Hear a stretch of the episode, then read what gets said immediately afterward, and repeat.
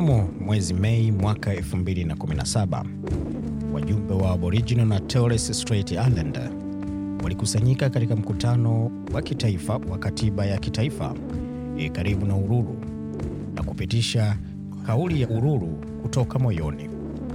Tamko hilo linapendekeza mabadiliko kwa katiba ya Australia, ikitambua mataifa ya kwanza ya Australia katika katiba na jinsi ya kuendelea mbele kulingana na ukweli, haki na kujitawala.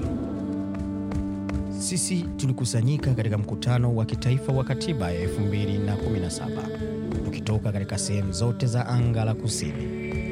Tunatoa taarifa hii kutoka moyoni. Makabila yetu ya Aboriginal na Torres Strait Islander yalikuwa mataifa huru ya kwanza ya bara la Australia na visiwa vyake vya karibu, na tulimiliki chini ya sheria zetu na mila. Hii wazee wetu walifanya kulingana na hesabu ya utamaduni wetu kutoka kwa uumbaji, kulingana na sheria ya kawaida tangu zamani za kale, na kulingana na sayansi ya zaidi ya miaka elfu sitini iliyopita. Uhuru huu ni wazo la kiroho, uhusiano wa mababu kati ya kiunga hiki na msingi wa umiliki wa udongo au bora ya enzi kuu. Haijawahi kuachwa au kuzimwa na inashirikiana na enzi kuu ya kifalme. Je, inawezaje kuwa vinginevyo?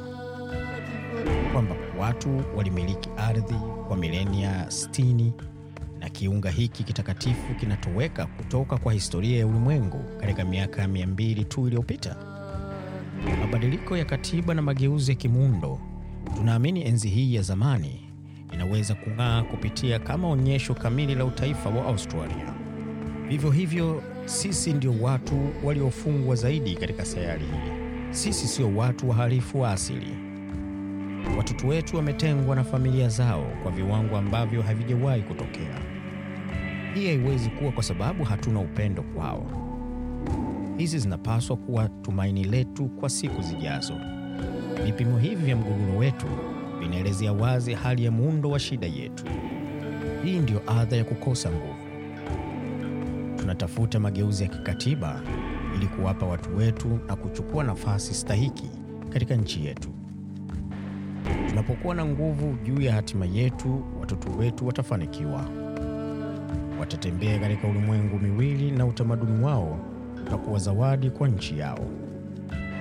Tunatoa wito kwa kuanzishwa kwa sauti ya kwanza ya mataifa iliyowekwa katika katiba. Makarata ni kilele cha ajenda yetu, kuja pamoja baada ya mapambano. Inachukua matarajio yetu ya uhusiano wa haki na ukweli na watu wa Australia na maisha bora ya baadaye kwa watoto wetu kwa kuzingatia haki na kujitawala. Tunahitaji tume ya makarata kusimamia mchakato wa kufanya makubaliano kati ya serikali na mataifa ya kwanza na ukweli kuelezea juu ya historia yetu.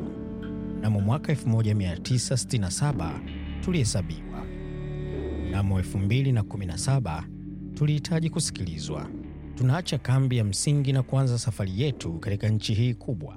Tunakualika utembee nasi katika harakati za watu wa Australia kwa maisha bora ya baadaye.